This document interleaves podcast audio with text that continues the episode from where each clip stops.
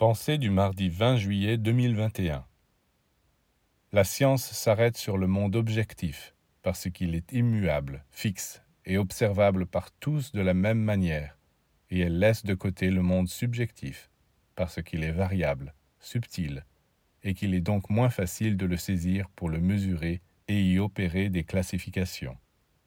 Bien sûr, pour étudier la vie psychique, pour pouvoir suivre les changements de l'âme et de l'esprit, il faudrait des appareils qu'on n'est pas encore capable de construire. Mais ce n'est pas une raison pour nier la possibilité d'une telle étude. En ayant une pareille attitude, les scientifiques se compromettent. Il serait plus sage qu'ils disent Il se peut que ce domaine contienne des richesses prodigieuses, que ce soit même la vraie science. Mais dans l'état actuel de nos capacités, de nos moyens d'investigation, nous n'avons pas d'appareil pour l'explorer. Nous tâcherons d'y arriver dans l'avenir, mais pour le moment, nous nous bornons à étudier ce qui est accessible à nos cinq sens.